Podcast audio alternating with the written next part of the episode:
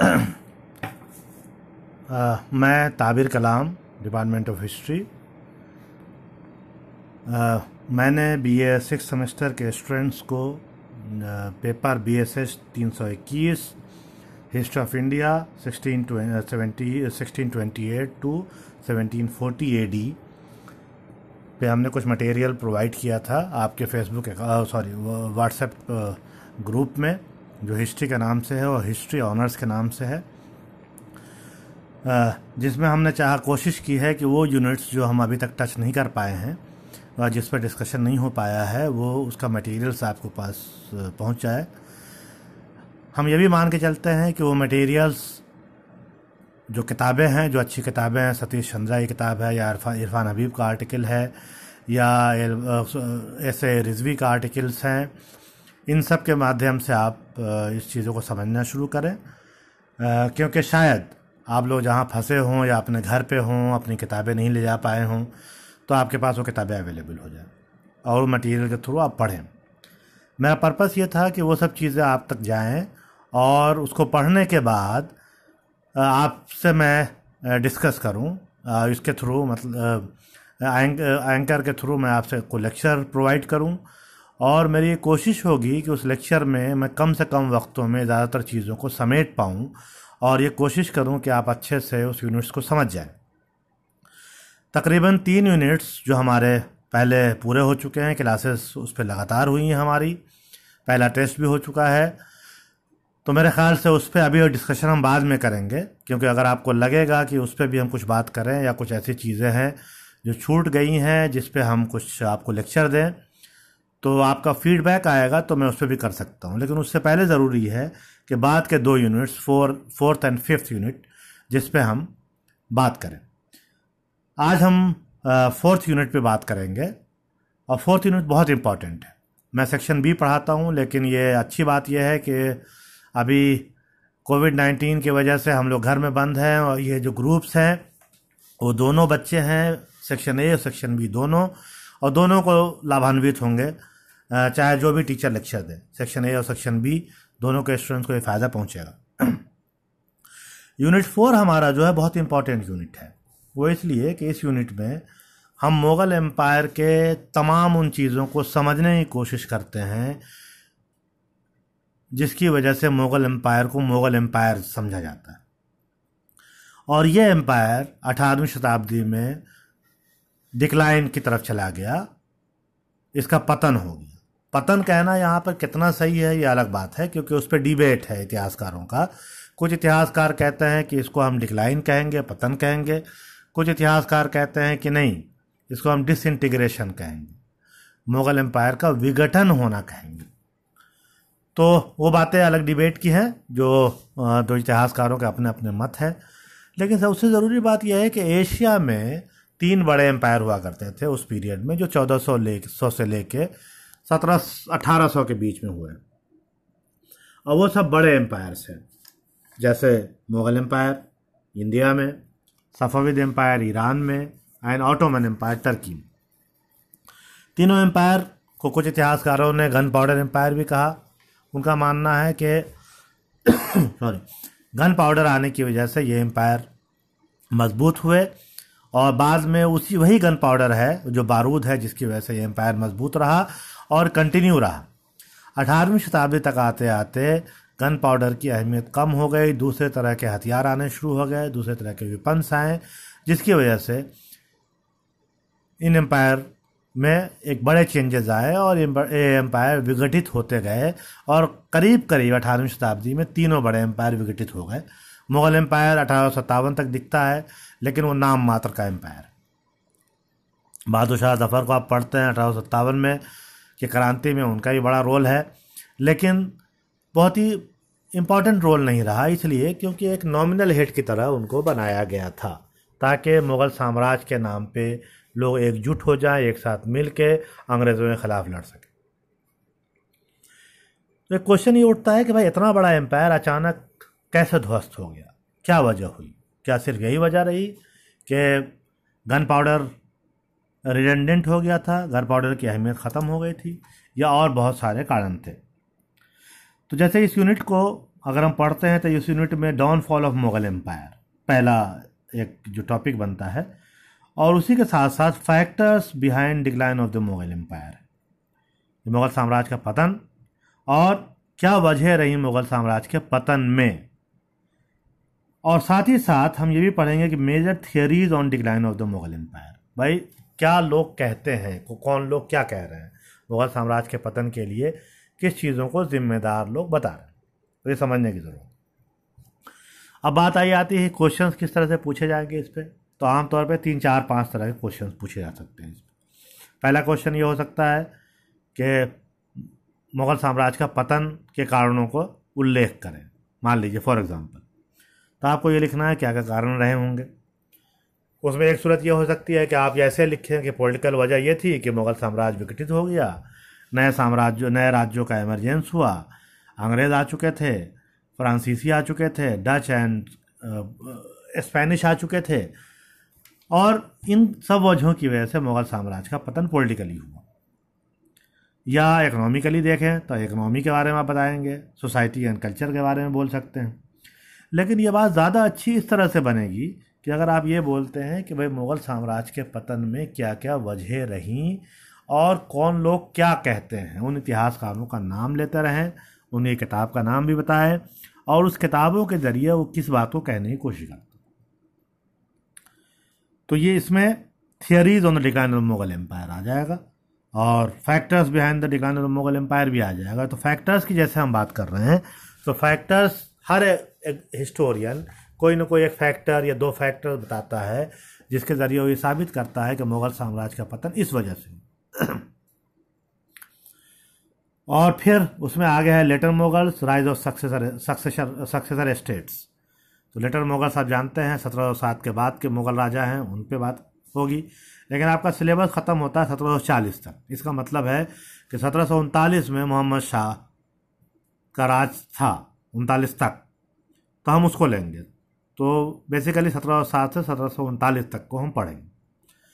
और उसमें इन लोगों की क्या गतिविधियाँ रही हैं, जिसमें नादिर शाह, अहमद शाह अब्दाली का हमला रहा, मुग़ल साम्राज्य की अपनी पॉलिटिक्स रही, ये तमाम बातों को डिस्कस कर सकते आज मेनली मेरा पर्पस ये है कि decline of fall of the Mughal empire में थियरीज या फैक्टर्स क्या रहे तो इतना बड़ा साम्राज्य, मुग़ल साम्राज्य, जिस साम्राज्य को सही मानों में अगर हम बात करें तो एशिया का करीब करीब सबसे बड़ा साम्राज्य है शायद ऑटोमन एंड सफ़वी तो उतने बड़े नहीं दिखते हैं।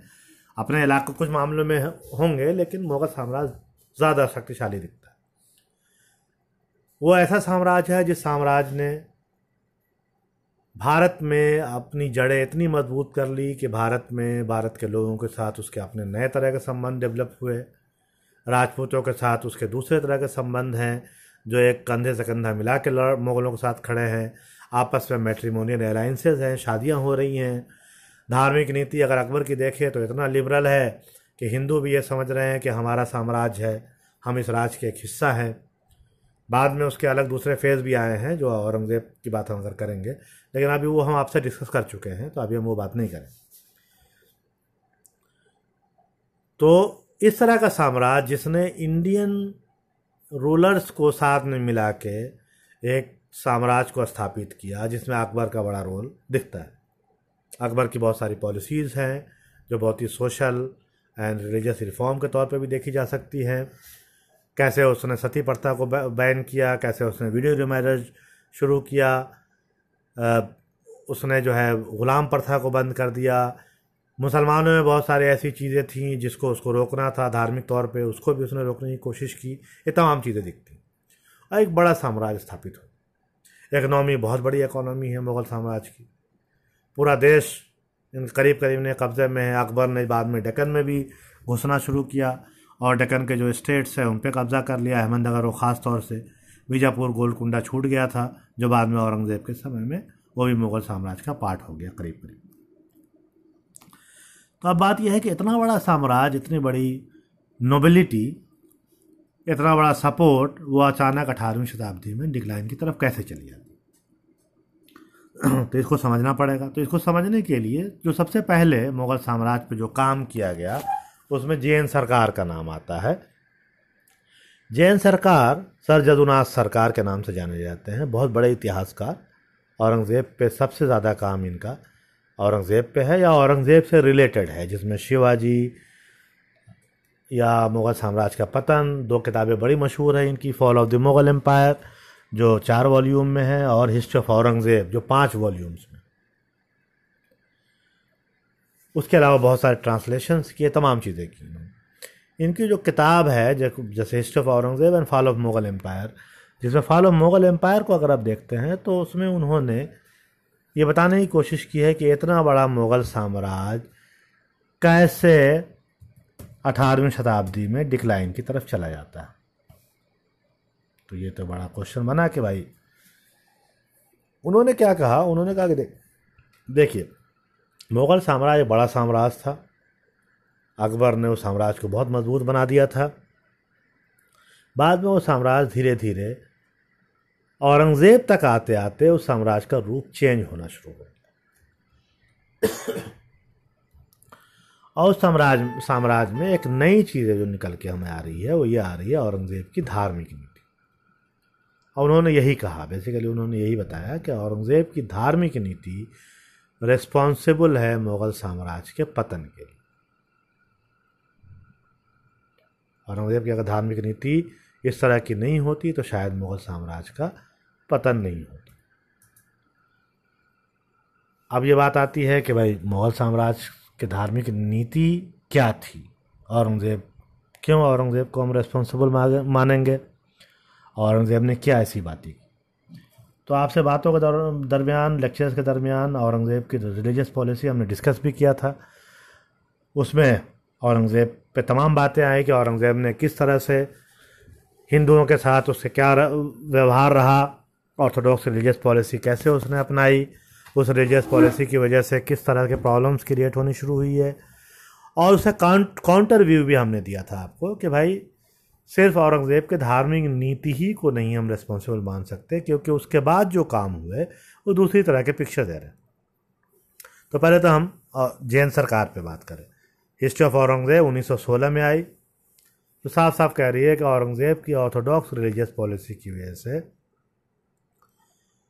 और नॉन इस्लामिक प्रैक्टिसेस जो मुग़ल कोर्ट ने अपनाई थी, जैसे झरोका था, तुलादान था, इनको बंद करना डिस्ट्रक्शन ऑफ़ टेम्पल्स मंदिरों को तोड़वाना imposition of discriminate discriminatory taxes जजिया का इम्पोज करना, या हिंदुओं पे कुछ एक्स्ट्रा टैक्स जो बाकी जो कस्टम्स होते थे, वो थोड़ा ज़्यादा टैक्स लिए जाते थे, मुसलमानों की बनस्बत।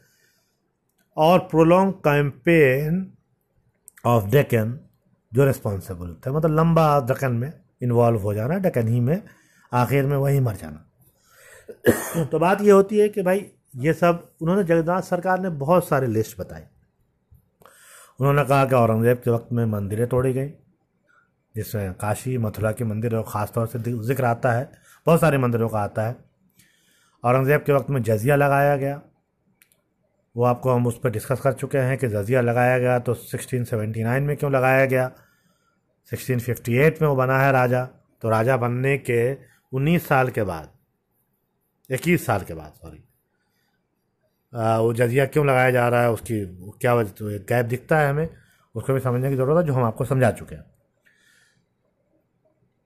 तुरादान, झड़ों का दर्शन, कलमा सिक्कों पे खुदवाना म्यूज़िक को बैन करना हिंदुओं पे कुछ एक्स्ट्रा टैक्सेस लगाना, जिसमें हमने आपको बताया कि कैसे कस्टम्स वगैरह जो है हिंदुओं से ज़्यादा लिए जाते थे। ये सब पॉलिसीज़ थी जिसकी वजह से जाट, सतनामी, मराठा एंड सिख, इन लोगों ने ये महसूस करना शुरू किया कि ये साम्राज्य हमारा साम्राज्य नहीं है और इस साम्राज्य में हमारी कोई जगह नहीं है। ये राजा जो है हमें अदर समझता है। हमारे धर्म पे भी हमला करता है और उसकी वजह से हम अब सेफ़ नहीं है इस राज्य में, इसलिए वो लोग विद्रोह पे उतारा है और अल्टीमेटली ये चारों विद्रोह इतना आगे बढ़ा कि मुग़ल साम्राज्य पतन की तरफ़ चला गया और अल्टीमेटली मुग़ल साम्राज्य का पतन हो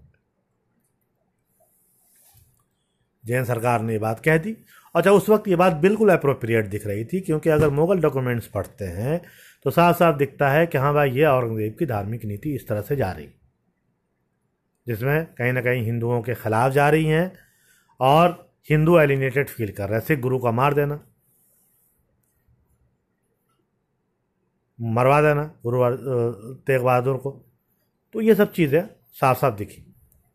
और इसको इतिहासकारों ने कहा कि हाँ भाई, बड़ी अच्छी बात है, और जैन सरकार साहब ने जो कही है, वो बात सही है।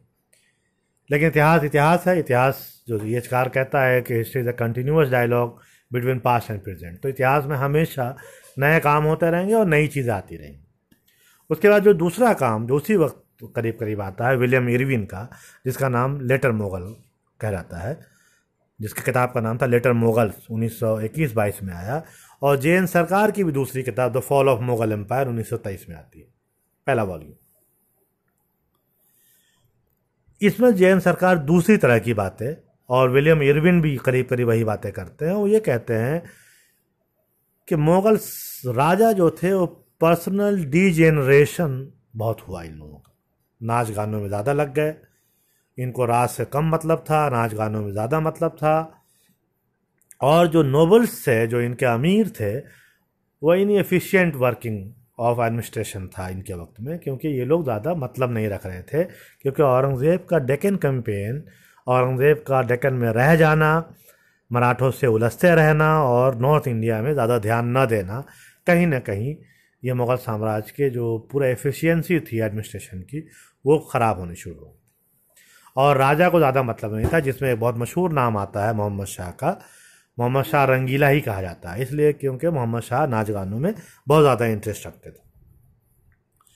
या उससे पहले, सत्रह सात के बाद हम अगर मुग़ल राजाओं को देखते हैं तो बहादुर शाह, अहमद शाह, फारूक सैर ये तमाम राजा, रफ़ीउद्दौला रफ़ीउद्दौला ये बहुत कम टाइम के लिए राजा हो रहे हैं। बेसिकली राजा क्या हो गए थे? एक पपेट हो गए थे, जो नोबल्स जैसे चाहते थे, इधर का उधर करते थे। यहाँ तक के फारूक सैर को राजगद्दी पे मार दिया गया। एक बहुत बड़ा, बड़ी घटना बनी। तो ये बेसिकली डी जनरेशन दिखता है। कैसे? है मतलब नोबल से इतना इम्पोर्टेंट है है कि नोबल जो चाह रहे हैं, वो कर रहे हैं। ये एक बड़ी गलत बात निकल के आती है। दूसरी बात जो सामने आई, वो ये आई कि लीडरशिप नहीं था Mughal empire internal and external जो थ्रेट्स थे, वो बहुत ज़्यादा हावी हो रहे थे मुग़ल साम्राज्य पे। और उन थ्रेट्स की वजह से अब क्या है कि मुग़ल साम्राज्य को कोप नहीं कर पा रहा है, जिसकी वजह से मुग़ल साम्राज्य का पतन। ये दोनों, ये विलियम एयर भी नहीं मानते हैं और करीब करीब यही बातें जैन सरकार भी अपनी दूसरी किताब, फॉल ऑफ़ मुग़ल एम्पायर, जो चार वॉल्यूम में है, जो बाद में और वॉल्यूम्स आए, उसमें ये बात कहते हैं। अब मामला ये आता है कि अब दूसरी तरह की बातें खुद जैन सरकार से निकल के आ गई। उसके बाद जो दूसरा बड़ा काम, जो इकोनॉमिक ट्रस्ट देखिए, इतिहास में भी एक बड़ा इंपॉर्टेंट चीज़ दिखती है कि शुरू में जो पॉलिटिकल पर्सपेक्टिव से किताबें लिखी गई हमारे देश में, जो इतिहास लिखा गया, बाद में फिर इकोनॉमिक पर्सपेक्टिव से किताबें लिखी। सतीश चंद्रा की किताब आती है उन्नीस सौ सत्तावन में parties and politics in Mughal court 1957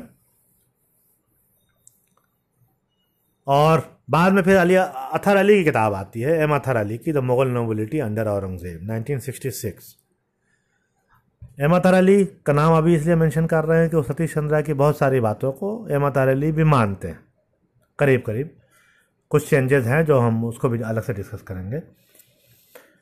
Satish Chandra ये कहते हैं कि देखिए, मुगल साम्राज्य का पतन सिर्फ़ इस वजह से नहीं हुआ कि औरंगज़ेब की धार्मिक नीति या डी जनरेशन जो मुग़ल किंग्स का था, जो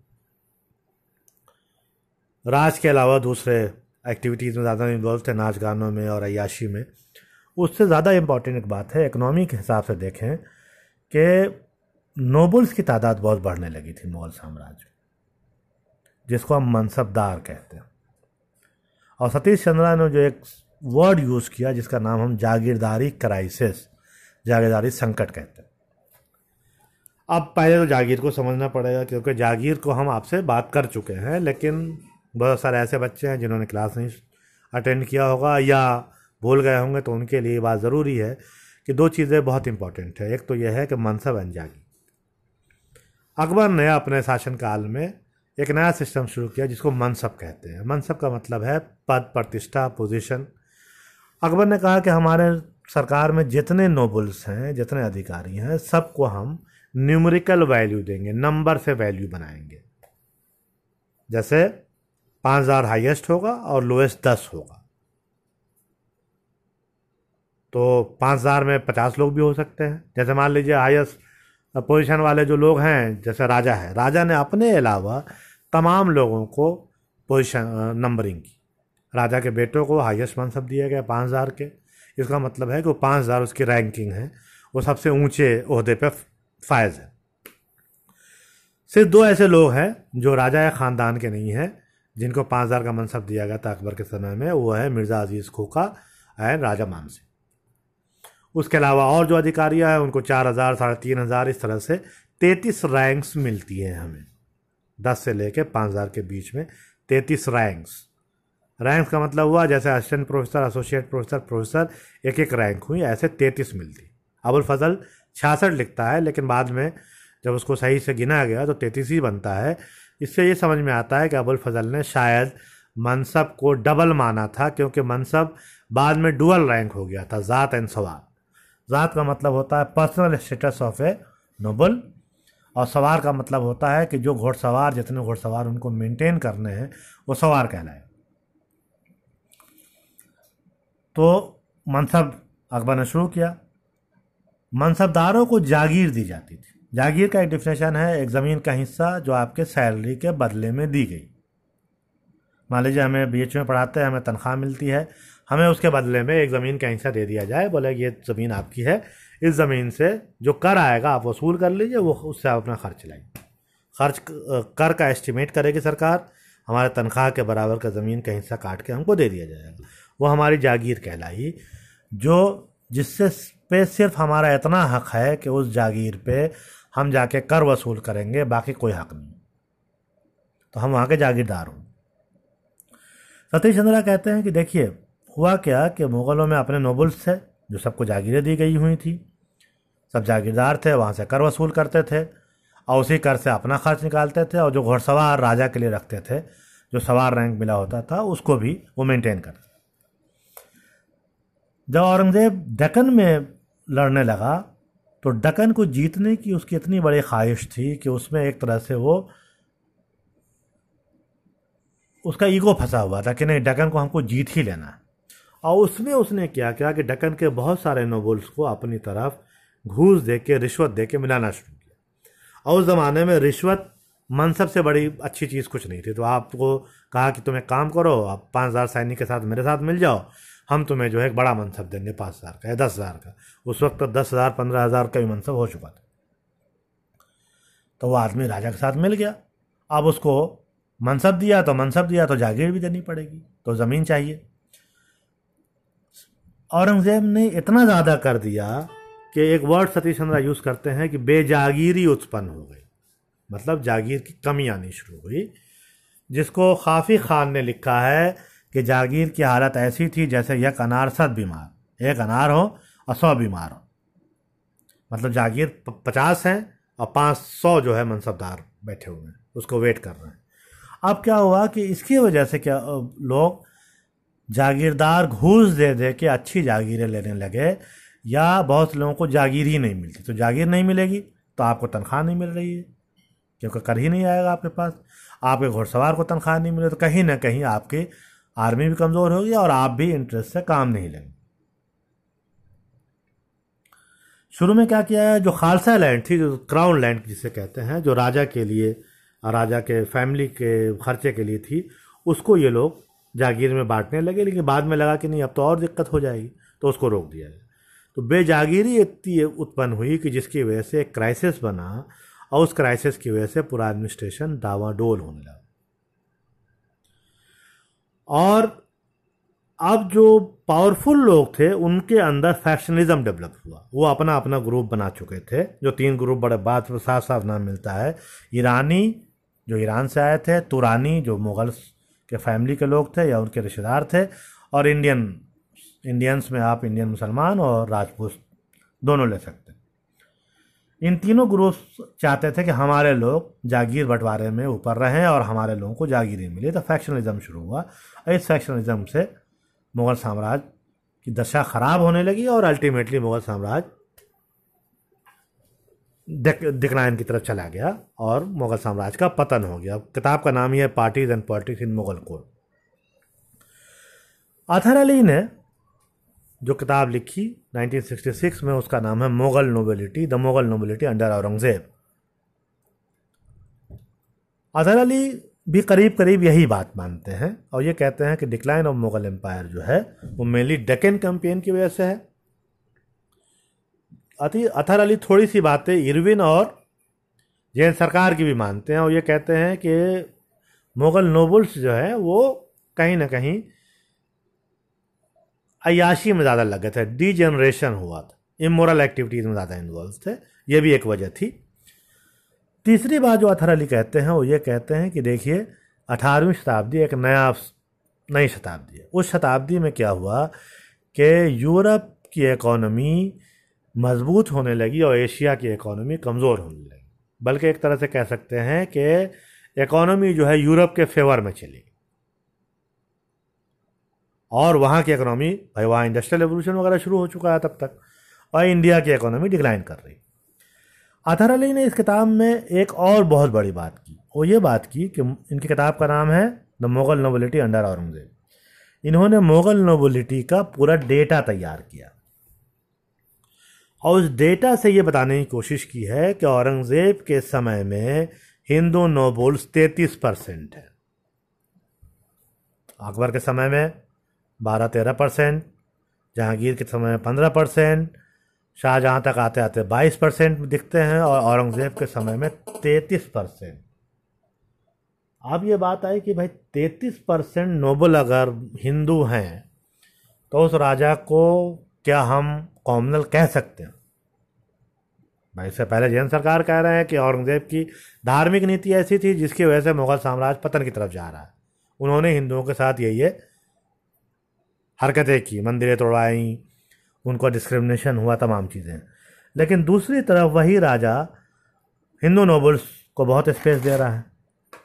और आथर ने डेटा से साबित करने की कोशिश की।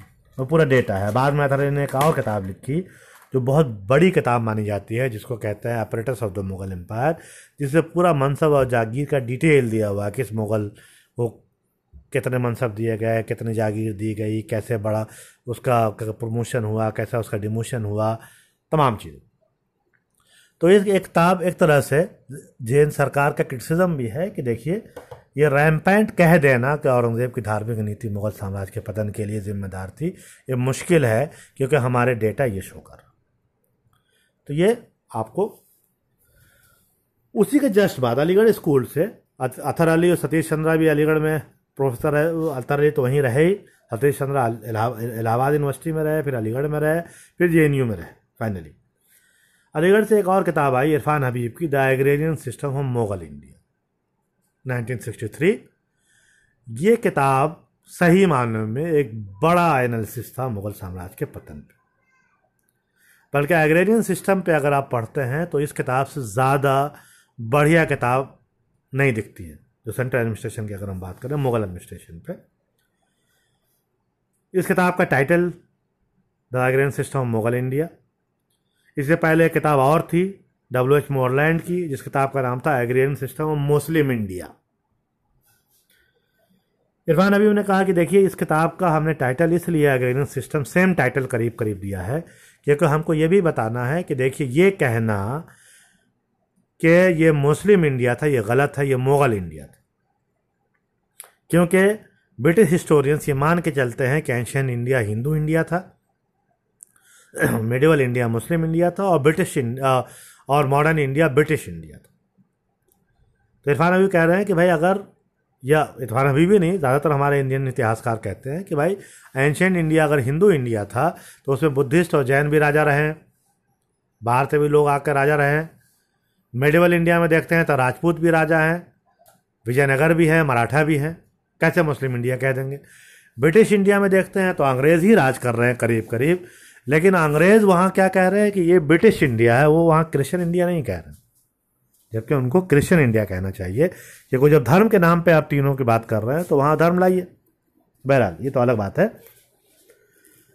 तो इरफान हबीब ने तो पहले ये करेक्शन किया कि agrarian system of Mughal India, क्योंकि ये मुग़ल्स थे, मुसलमान थे, लेकिन ऐसे बहुत सारे और भी मुसलमान थे, अफ़गान भी मुसलमान थे और रोयलाज भी मुसलमान थे तो इसलिए अफ़गानों से इनकी पहली लड़ाई अफ़गानों से हो रही है।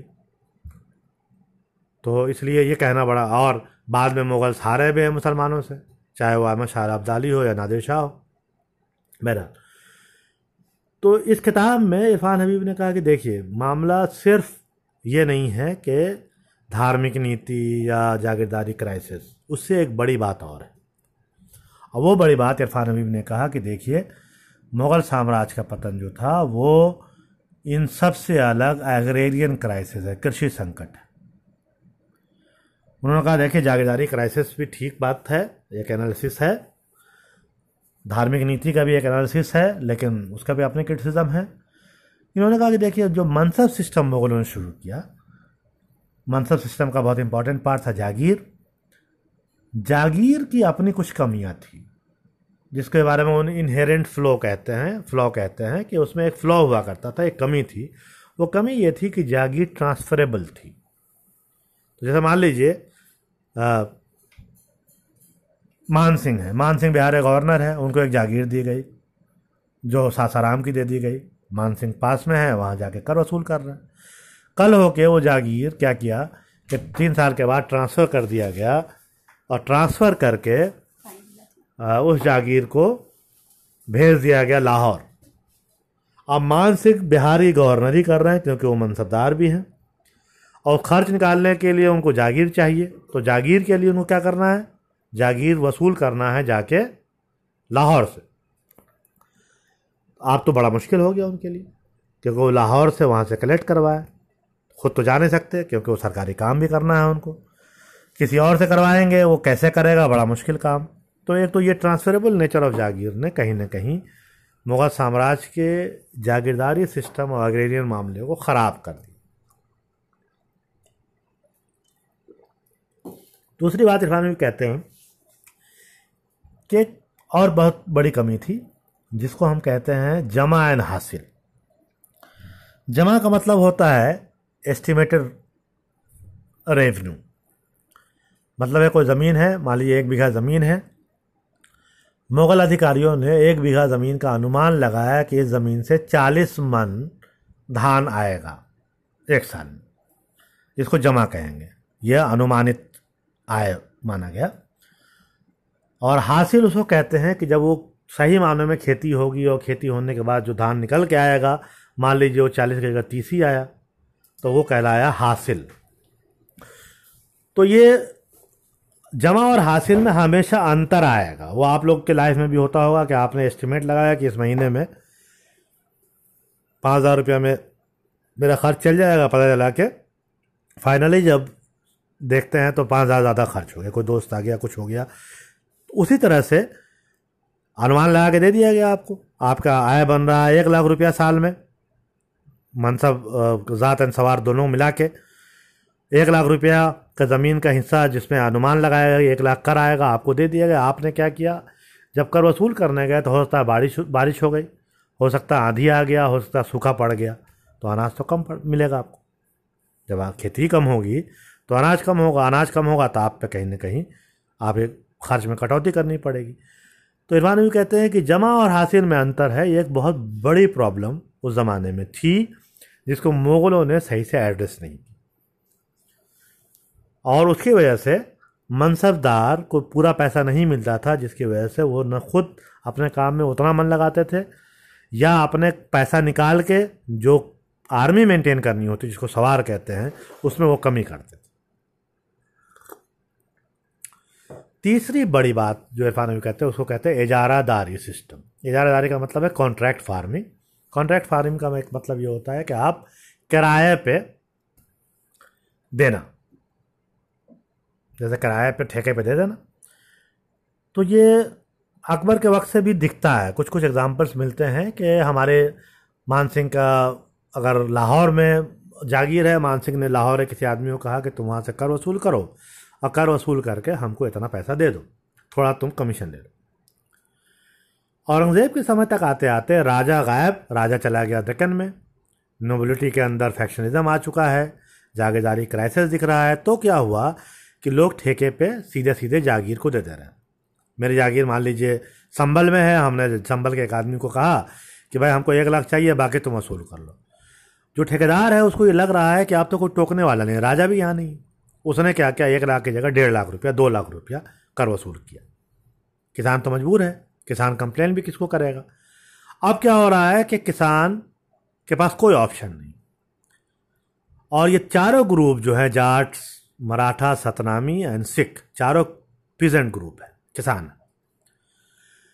इन चारों पे इतना क्राइसिस बढ़ा, इनके पास खेती करते थे, इनके बाद अपने खाने का पैसा नहीं होता, इनको लगा कि भाई हम खेती क्यों करते हुए ज़मीन छोड़ के भागने लगे। और जब ये ज़मीन छोड़ के भागने लगे तो ज़मींदार थे या लोकल एलिट थे उन लोगों ने कहा कि भाई, तुम क्यों ज़मीन छोड़ के भाग रहे हो? तुम हथियार उठाओ, मुग़लों के ख़िलाफ़ लड़ो और उसको हटाओ यहाँ से। हम सत्ता में आ जाएँगे, हम सब मामला ठीक कर दें और एक लोकल लेवल पे मैग्नेट्स बनने शुरू हुए, जिसमें मुग़ल के अपने राज, अवध, बंगाल एंड हैदराबाद मुग़लों से अलग होने शुरू हो उन्नीस सौ सत्रह सत्रह सौ बाईस के बाद। मराठा, जो लड़ने वाले स्टेट से इनसे, जो मुग़लों से लड़ के अलग हुए, जाट स्टेट बन गया, मराठा स्टेट बन गया, सिख स्टेट बन गया, सतनामियों का स्टेट सिर्फ़ नहीं बना। बीच में कुछ और स्टेट बने, जैसे रोहिलास। रोहिलाज जो है, वो मर्सनरी सोल्जर्स है, वो किसी के लिए लड़ने जाते हैं। पैसा दीजिए, वो लड़ेगा आपके लिए। उन लोगों ने भी अपना स्टेट बना लिया। तो इरफान अभी कहते हैं कि ये जो इजारादारी सिस्टम और ये जो सिस्टम है एग्रेनियन क्राइसिस जिसकी वजह से मुग़ल साम्राज्य का पतन हुआ और अल्टीमेटली ये मुग़ल साम्राज्य कमज़ोर होता गया और नए राज का एमरजेंस हमें दिखता है। इरफान नबी के थियरीज को बहुत फाइनल माना गया बोला कि नहीं ये बहुत बढ़िया एनालिसिस है, क्योंकि इतना बढ़िया एनालिसिस उससे पहले के एनालिसिस भी बहुत इंपॉर्टेंट हैं, लेकिन इरफान हबीब को इसी के बाद से एक मान लिया है कि बड़े इतिहासकार इन्होंने बहुत बढ़िया एनालिसिस दे दिया। उसके बाद कुछ और इतिहासकार हमारे सामने आए, जिन्होंने रीजन पे काम करना शुरू किया। हुआ कहा कि इरफान हबीब के थेसिस के बाद एक चीज़ साफ़ दिखती है कि सेंटर पे एक बहुत बढ़िया काम आ चुका है। अब ये ज़रूरत पड़ी कि भाई मैक्रो लेवल पे हम काम करते हैं। मैक्रो लेवल पे काम करने में क्या है कि मुगल डॉक्यूमेंट्स पढ़ते हैं और उस डॉक्यूमेंट्स को पढ़ के हम बात बोलते हैं। तो मुगल डॉक्यूमेंट जब पढ़ेंगे तो मुगल का पर्सपेक्टिव लिखा होगा उसमें। रीजन का नहीं होगा। तो यह हुआ कि भाई रीजन को भी देखा जाए, जब तक हम माइक्रो स्टडी नहीं करेंगे, तब तक हम माइक्रो को समझना बड़ा मुश्किल हो जाएगा। तो एम एन पेयरसन का काम हमें फ़ौरन दिखता है उसके बाद। एम एन पेयरसन ने एक आर्टिकल लिखा जिसका नाम था Shivaji and decline of Mughal empire. Journal of Asian studies 1976 Shivaji and decline of Mughal empire. M N Pearson ने जब काम किया तो एम पेयरसन को लगा कि नहीं, ये उसमें दूसरी तरह की बात निकल के आ रही वो ये निकल के आ रही है कि इससे पहले मुगल साम्राज्य इतना पावरफुल साम्राज्य था कि कोई उसको हराने का सोच भी नहीं कर सकता था, तस्वूर में भी नहीं था। जैसे होता है ना, कई बार कोई आदमी होता है या कोई गुंडा होता है, वो इतना पावरफुल हो जाता है कोई उसको छू नहीं सकता है। लेकिन एक बार किसी ने उसको पीट दिया अगर तो उसका तमाम और ढह जाता है और वो कहीं बर्बाद हो जाता है। तो करीब करीब इसी तरह का इंटरप्रिटेशन इन्होंने कहा कि देखिए, मुगल साम्राज्य इतना बड़ा साम्राज्य था, इतनी बड़ी माइटी मिलिट्री पावर इतना बड़ा असलहा इनके पास गन पाउडर तमाम चीज़ें, मराठों में जाके ये फंस गए। और मराठों ने इनके साथ गोरेला वार टैक्टिक्स शुरू की, छुप के लड़ने की पद्धति और जिस पद्धति में मुगल हारने लगे। और मुगल जब हार गए तो लोगों को ये लगा कि नहीं नहीं, ये इतने बड़े नहीं हैं कि ये जीतेंगे ही हमेशा, ये हार भी सकते तो एक तो ये हुआ, एक जनता में मैसेज किया और जगह जाठों में, सब सिखों में और तमाम लोगों में कि नहीं, ऐसा नहीं है कि यही जीतेंगे, ये हार बीते हैं और मराठों से हार चुके हैं। दूसरा मिलिट्री सेटबैक इसको मिला। इनके जो नोबिलिटी थी, उनको भी ये लगने लगा कि नहीं, यहाँ अब मामला सिंपल नहीं ये नहीं है कि बस हमेशा ज़िंदगी भर हम ही राजा रहेंगे। ये हार भी सकते हैं और हम कहीं ना कहीं हार रहे हैं। तो ये मिलिट्री सेटबैक जो है, कहीं ना कहीं इनके नोबल्स की इनके आर्मी पर्सनल की और को कमज़ोर करने लगा। तीसरी बात ये कहते हैं कि डेकन कैंपेन की वजह से इनके मनसबदारी सिस्टम में कहीं ना कहीं क्योस पैदा हुआ मतलब चीज़ें ख़राब होनी शुरू हुई, जो इससे पहले भी सतीश चंद्रा इरफान अभी कह रहे हैं। बाद में फिर गोलकुंडा पे एक काम आया जे एफ़ रिचर्ड्स का। किताब का नाम है आर्टिकल का नाम है, मुगल एडमिनिस्ट्रेशन इन गोलकुंडा। और the imperial crisis in Deccan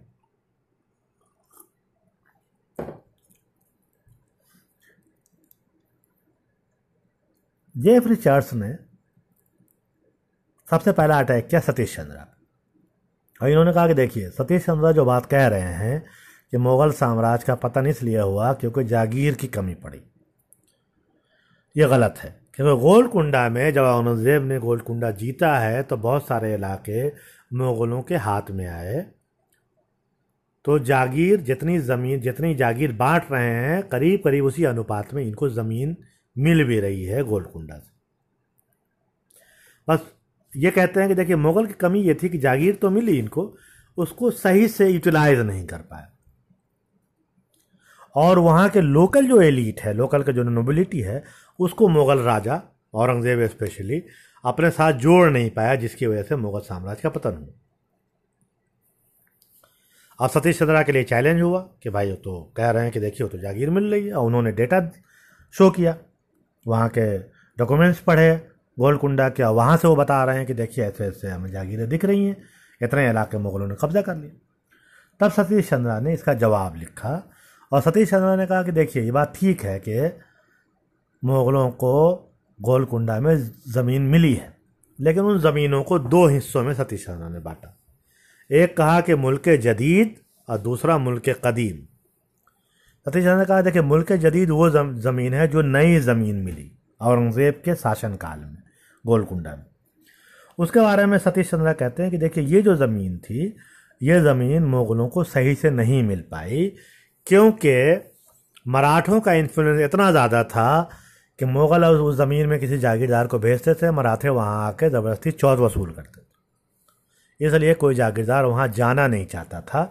हाँ औरंगज़ेब से पहले की जो ज़मीन थी, जिसको सतीश चंद्रा मुल्क कदीम कहते हैं, ओल्ड एरिया, उसमें जा रहे थे लोग, क्योंकि वो इस्टेब्लिश हो चुका था कि मुग़लों का है। ये इस्टेब्लिश नहीं था। इसको मराठे ये समझते थे कि नहीं, हमारा है। गोलकुंडा से मुग़ल कैसे ले लेंगे? मुग़ल ठीक है, कब्ज़े में है, लेकिन हम वहाँ से कर वसूल करेंगे। और ये लोग जाके वहाँ से चौथ वसूल करते थे। और इस तरह से सतीश चंद्रा ने अपने थेसिस को बचाया। उसके बाद एक और इतिहासकार आते हैं सी ए बेली। दो इतिहासकार पे हम और डिस्कस करेंगे, सी ए बेली, मुजफ्फर आलम। और बहुत सारे इतिहासकार तो कम से कम चालीस वालीस के आसपास हैं। लेकिन हम सबको डिस्कस नहीं करेंगे क्योंकि बहुत रीजनल वाइज रीजन वाइज भी हैं। और बी ए फाइनल ईयर के लिए मेरे ख्याल से ज़रूरी नहीं एम ए में आप आएँगे तो एक स्पेशल पेपर होता है एटीन सेंचुरी जिसमें हम तमाम इतिहासकारों को डिस्कस करते हैं। इतफाक से मैं ही पढ़ाता हूँ। सी ए बेली किताब का नाम है rulers townsman and bazaar colon north Indian society in the age of British expansion सत्रह सौ सत्तर से अठारह सौ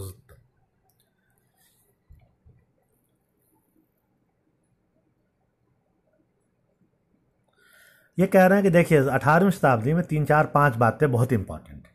चार, पाँच बातें। पहली बात, सी एम कहते हैं कि देखिए, ये पीरियड ऐसा है कि सेंटर की जगह पे लोकेलिटी इंपॉर्टेंट होती जा रही। अब सेंटर ही इंपॉर्टेंट नहीं, मुगल इंपॉर्टेंट नहीं, मुगल के अलावा तो basically transformation of power from centre to locality दिखती है।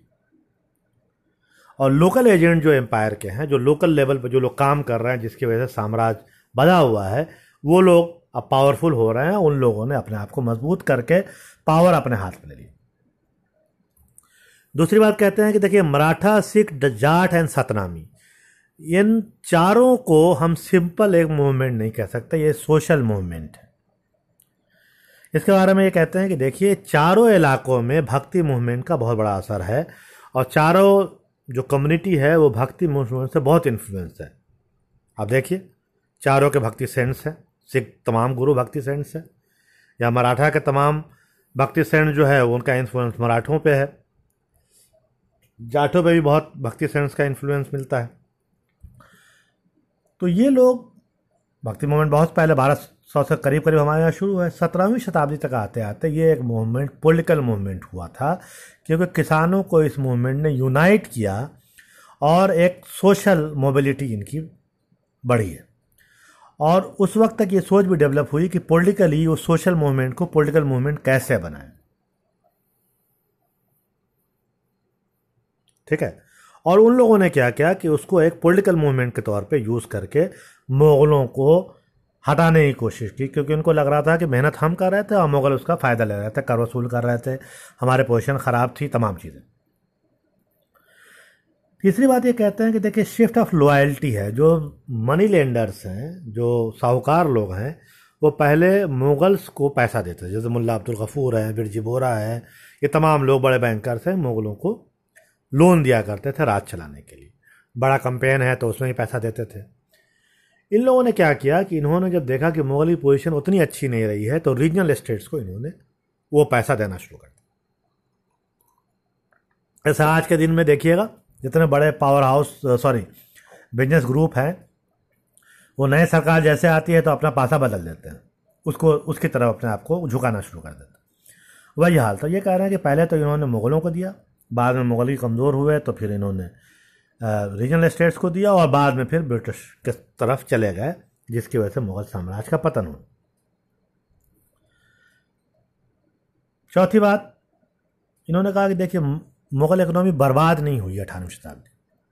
ये जब बार बार कहते हैं कि मुग़ल साम्राज्य पतन हो गया तो बर्बाद हो गया, ऐसा कुछ नहीं हुआ। ये कह रहे हैं कि देखिए, हुआ क्या कि मुग़ल पहले राजा के हाथ में जो इकोनॉमी थी, वो अब कस्बा और गंज में आकर रुक गई। कस्बा वो इलाके हैं जो Muslim upper caste, upper class का कंसंट्रेशन है जहाँ, और गंज वो इलाके हैं जहाँ हिंदू साहूकार लोगों का इलाका है। वहाँ इकोनॉमी आके रुकी।